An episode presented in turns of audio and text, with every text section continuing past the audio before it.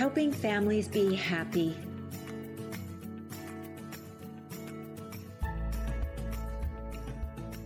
Welcome to the Helping Families Be Happy podcast, where we explore the often messy world of family love and relationships. I am your host, Dr. Carla Marie Manley, a practicing clinical psychologist, wellness advocate, and author based in Sonoma County, California. I've teamed up with Familius Publishing to bring you nourishing real life information about love family, relationships, and life. And now I am thrilled to introduce today's guest, Maggie Stevens, who will be talking with us about her wonderful book, The Parent Fix. Welcome to the podcast, Maggie. Hi, Carla. It's so nice to actually get to talk with you. I am so excited because your book, The Parent Fix, is a fabulous read and something that most, if not all parents, would just love to have in their um, arsenal. Tell me a little bit about what drew you to write The Parent Fix. I actually started making notes and writing as I was in the thick of raising my own children. And I would write down theories that worked and things maybe that didn't work quite so much.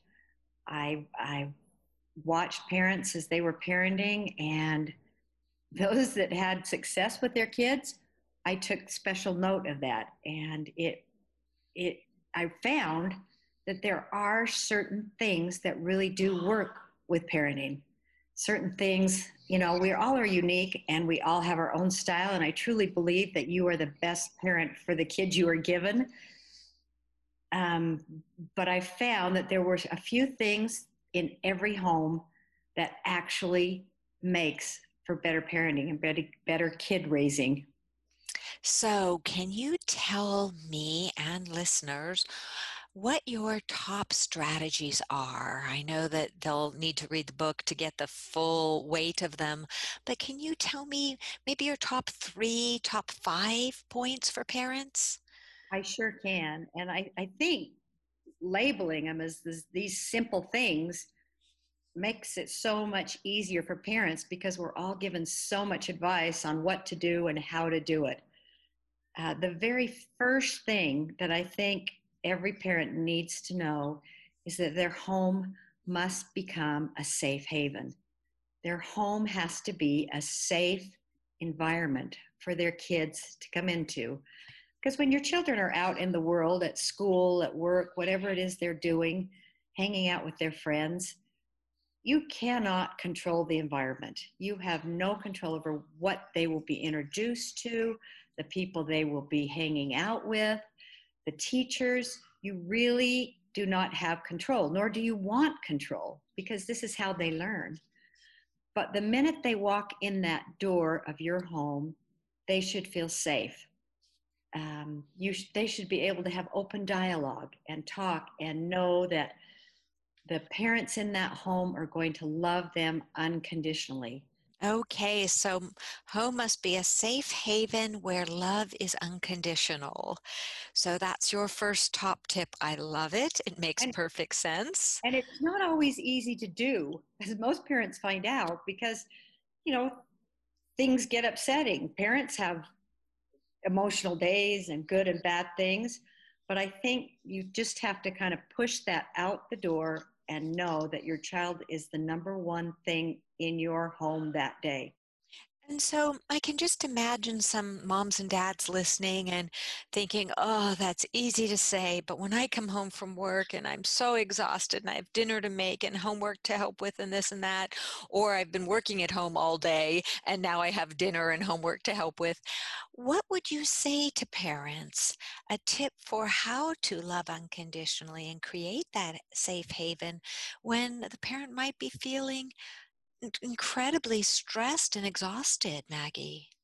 I, and I, I think it's important for the child to know that the parent gets stressed and exhausted. And I think if that's if that's the role or the thing that's going on in your life that day, it's important to say to your child and let them know, I have had a bad day.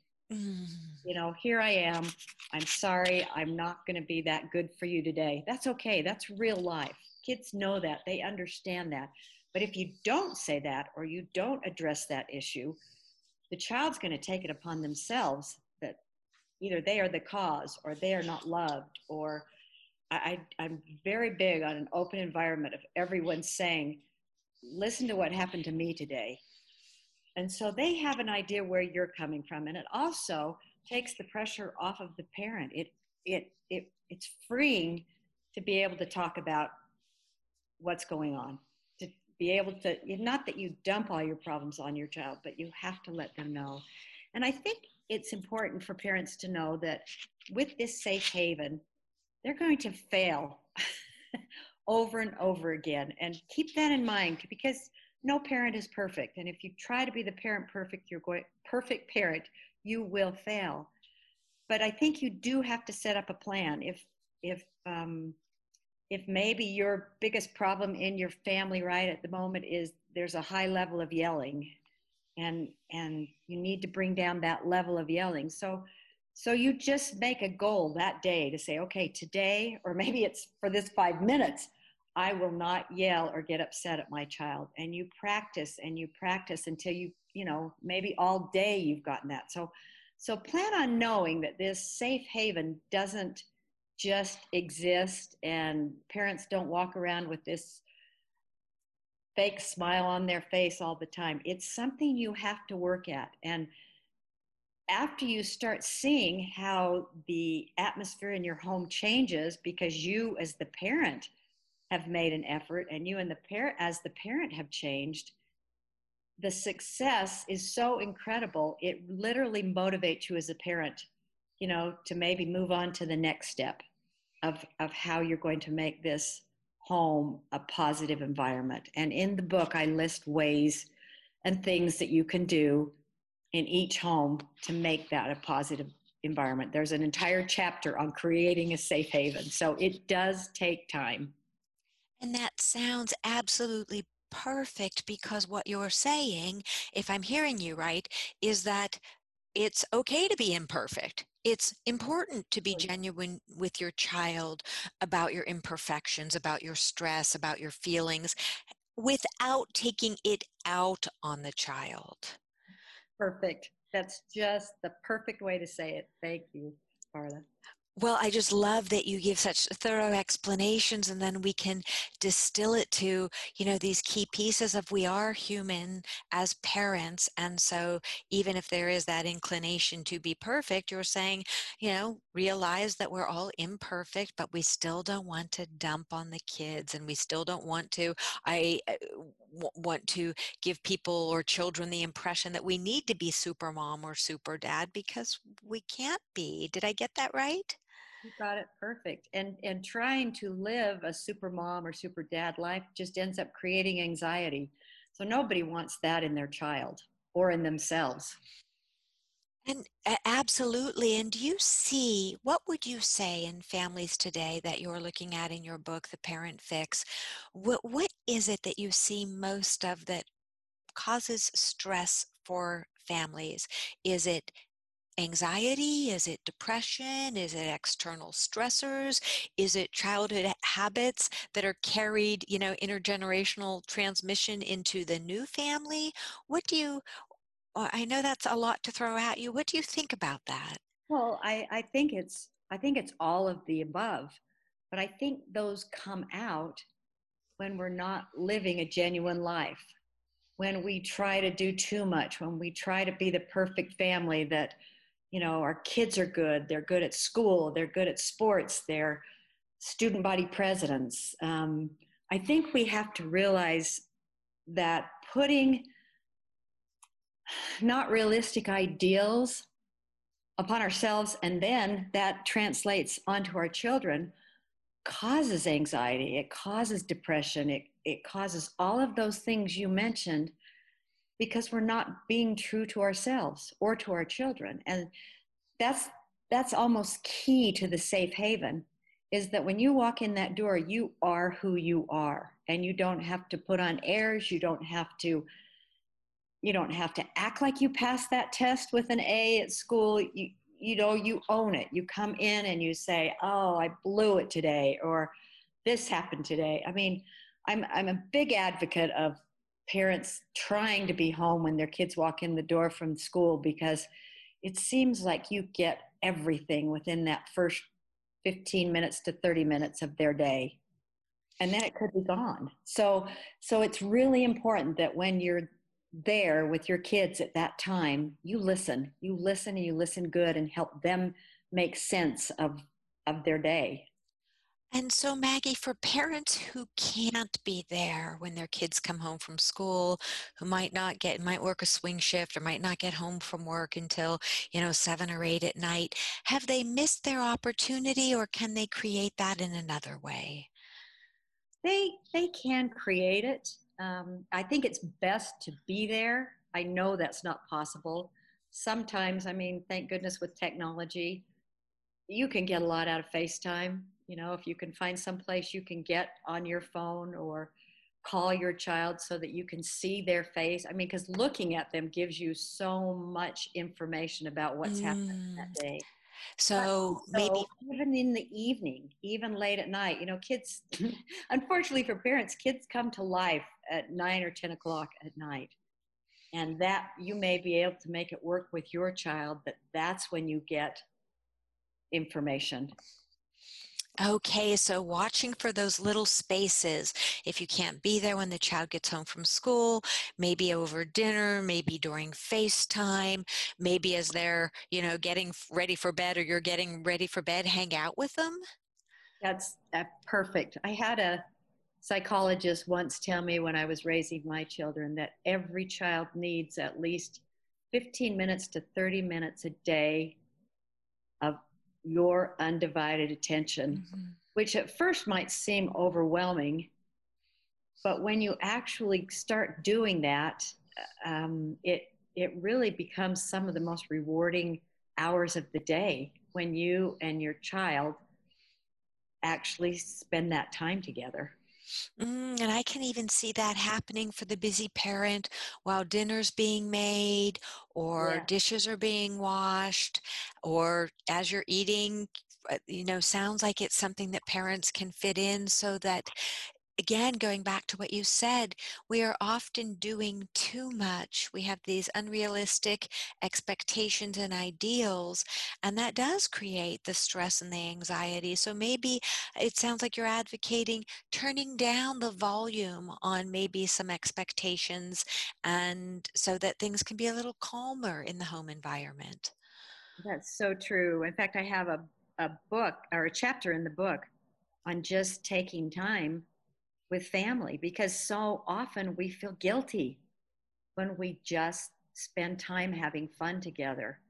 And and that's actually one of the very best things which is actually the second thing i would bring up after the safe haven is building relationships with your child is actually taking that time to spend together. Um, i've had I had a daughter and four sons, and my daughter talked nonstop, as did one of my sons. So I never questioned where they were at. But there's always going to be that child who doesn't talk, who tries to process it in their mind on their own, which is fine. But you can't really get in there and help them unless you know what's going on. So with one son, it was amazing when I would take him out somewhere to get food the food, when he would start eating, all of a sudden he would start talking. So these are just little individual ideas of things you can do with your kids when you can get them talking, when you can find out more about what's going on in their lives. It might be with the daughter taking her shopping or, you know, to a movie or something, but something that gets them in that space. That helps you build a relationship and helps you know what's going on in their lives which can help you to ward off the depression, the anxiety. You know, if that's when you get the clues as a parent of, okay, I need to help out in maybe in this situation. Does that make sense? It makes perfect sense because again it goes back to that that piece of when you spend one-on-one time with a child, with a loved one, you're making that space for for thoughts, feelings to come up rather than being so rushed to get this done, that done, that you miss really getting to know what your child is experiencing on a day to day basis. That's so true. Ah. maybe the third thing that leads us right into behavior, understanding your child's behavior, because we can create the safe haven and we can build the relationship. But as a parent, you kind of have to understand the behaviors your child is exhibiting. Like, um, like it's kind of like when a baby is hungry. It's easy with babies. Well, I shouldn't say easy. with baby, the behavior is so much easier to comprehend. If they're crying, you know, they either need to be fed, go to sleep, or change the diaper. It's so much easier with that but do you understand when your child acts out as a junior high a teen or or when they um, maybe go quiet as a teenager? Can you understand the behavior that your child is exhibiting so that you know how to help them? That's the third step. And i'm sure as a psychologist carla you you probably help people figure this out don't you well, it's a beautiful piece that you're bringing up, and absolutely, it is one of the things. And I think your your book you know points people in that direction in many chapters and again the work whether you're a, a parent or a psychologist the work is to be able to um, improve a child's ability to notice their emotions, regulate their emotions, and then understand the behaviors that are resulting from that. And I really love how in your book you you give people the opportunity to really explore pieces of that. And there's a, a, couple passages, one I want to read. It says, model the behavior you want. And when you see your child exhibiting the behavior, name it to your child. I appreciate your telling me the truth. Repeat this process again and again. Help your child do the things you want them to do. Show them. Do not criticize. Compliment them when you see them modeling this behavior. And I thought that was, that's from page 71. I thought that was just such a nugget of wisdom. So much in those few sentences about noticing the child's behavior, appreciating it when they're doing something positive, and avoiding criticism. I think, I mean, I think the natural reaction when a child exhibits maybe not stellar behavior is as a parent, you think, oh, I've got to control this, I've got to discipline that. And instead, I noticed with my children that the best thing I could do is think, now, why is that behavior occurring? One, one of my sons colored all over his walls with marker that doesn't come off. And I oh, remember. Oh dear. I looked at that, and thank goodness he wasn't in the room with me at the time, but I looked at it and I had to sit down and gather my thoughts and think, okay, I know better. And I realized this child was, and always has been, a very creative child. And that, instead of yelling at him, I got him a huge sheet of paper that he could reuse over and over where he could create whatever he wanted all over on the wall, a mural on the wall it solved the problem. I mean, we did have a discussion. I'm not saying that you don't ever talk to them about behavior that's not good, but we did have a discussion about you don't do this on the walls, but here's where you can show your creativity. And then I made sure he had other ways to express his his creative side in other areas. And it's amazing to me that when you figure out, and it may take a few times working with this, when you figure out that need of your child, bad behavior disappears and they're directed into, um, I don't want to just say good behavior, but discovering their needs or their talents. And it's, it's kind of a, a process to work with your child the whole way you're parenting them through their entire life to help them find out what they're good at where they can mm. excel. And, you know, most kids don't realize, I mean, even as adults, we don't realize when something's so easy for us that it's not easy for somebody else or that that may be a talent that we need to hone in on to focus on later on in our life, in our school years. I love that story about, you know, the writing on the, literally the, the writing on the wall and how that's such a beautiful metaphor for understanding the child's behaviors.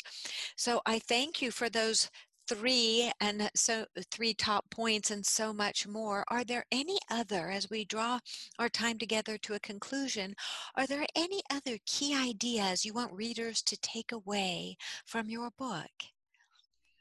There is one chapter. Um, it was difficult for me to write, but I felt that it needed to be in there, and it's a chapter on control.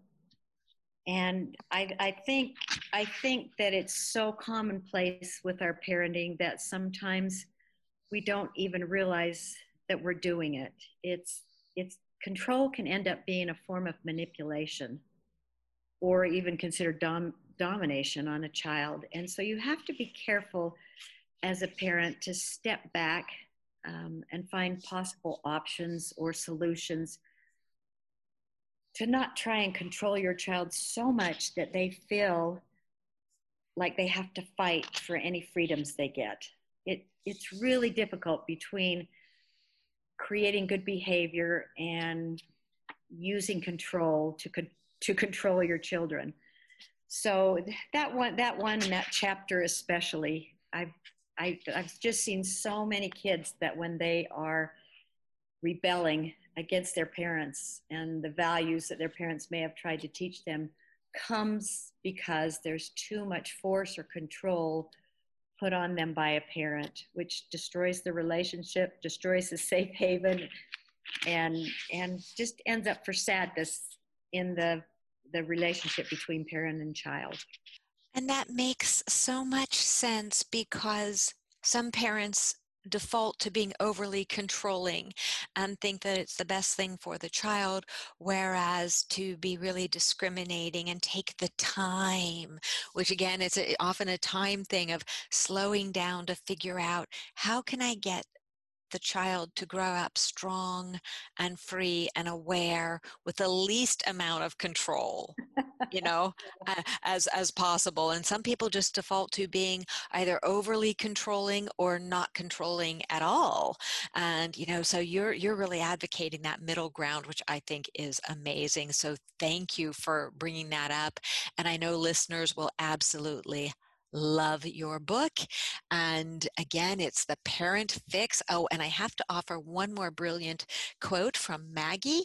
Um, I just love this. It is when parents change, kids change. That is one of Maggie's favorite quotes, and I so love that quote. So simple, so true.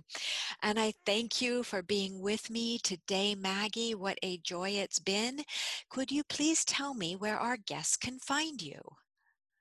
Okay, we have a website that's www.parentfix.com and Facebook page is Parent Fix just Parent Fix. So you just go to that and it'll pull you up on Facebook. But that's about it. And I answer as many of the questions as I can get. I love parenting questions. I love trying to help parents figure it out. There's nothing more rewarding for me. So don't hesitate contacting me.